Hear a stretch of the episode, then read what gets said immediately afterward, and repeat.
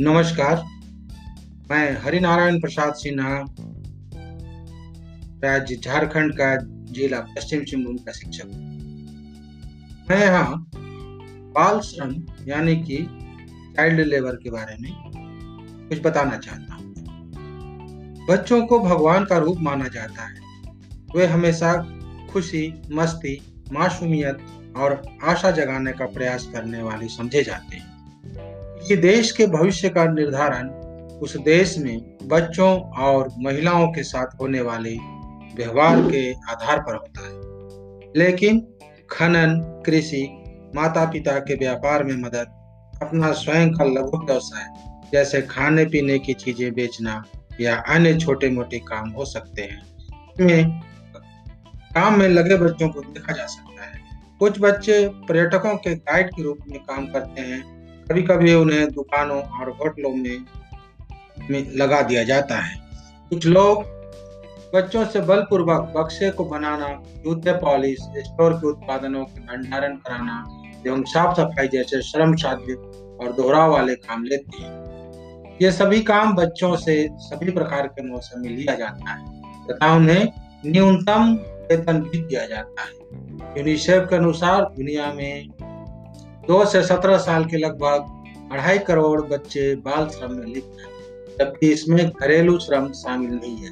इनके काम को बाल श्रम कहा जाता है। बाल श्रम की घटना वैश्विक।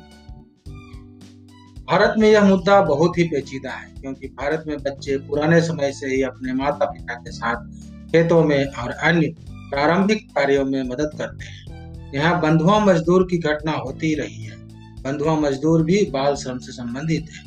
जो शोषण का सबसे सामान्य बाल श्रम के अंतर्गत बंधुआ मजदूरी का अर्थ माता पिता द्वारा अत्यधिक ब्याज की दरों की अदायगी के कारण कर्ज के भुगतान के लिए बच्चों को मजदूरों के रूप में कार्य करने के लिए मजबूर करना है। बाल श्रम के कुछ कारण हैं, अत्यधिक जनसंख्या, अशिक्षा और गरीबी। आइए अब हम बाल श्रम से संबंधित कुछ कानूनों को जान लें। स्वतंत्रता प्राप्ति के बाद से ही भारत में बाल श्रम की समस्या एक चिंता का विषय है। इसके निवारण के लिए सरकार की भूमिका को महत्वपूर्ण माना गया है। संविधान निर्माताओं ने भी बाल श्रम की समस्या से अवगत थे। तथा उन्हें संविधान में इससे संबंधित प्रावधान किए। संविधान के अनुच्छेद 24 के अनुसार 14 साल से कम उम्र के बच्चों से बाल मजदूरी कराना दंडनीय है। अनुच्छेद 21 में यह प्रावधान किया गया है कि राज्य छह से चौदह साल के बच्चे एवं बच्चियों के लिए मुफ़्त शिक्षा हेतु सभी आधारभूत संरचना एवं संसाधन उपलब्ध कराएगा। सन उन्नीस में भारत सरकार के द्वारा बाल श्रम को रोकने के लिए एक कानून बनाया गया। यह कानून बाल श्रम अधिनियम, निषेध एवं नियमन उन्नीस सौ छियासी के नाम से जाना जाता है। इस कानून में प्रावधान किए गए, मैं बता रहा हूँ। पहला चौदह वर्ष से कम उम्र के बच्चे एवं बच्चियों से होटल, कारखाना, रेलवे स्टेशन, बंदरगाह, दुकान, खदान जैसे जगहों पर मजदूरी करवाना दंडनीय है।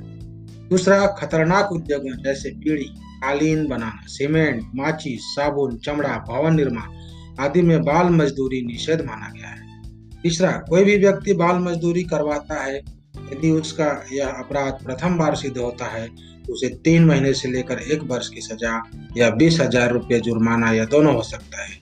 यदि वह इसकी पुनरावृत्ति करता है तो उसे छह महीने से दो वर्ष की सजा का प्रावधान किया गया है। आइए हम जागरूक बने और बच्चों को बाल श्रम से बचाएँ। बाल श्रम बच्चों की ज़िंदगी को तबाह करता है। फिर भी हम बाल श्रम होते देखें तो उसका समाधान निकालें और उन्हें पढ़ने लिखने से जोड़ें ताकि उनका भविष्य उज्जवल हो। बच्चों का भविष्य उज्जवल होगा तो देश का भविष्य उज्जवल होगा।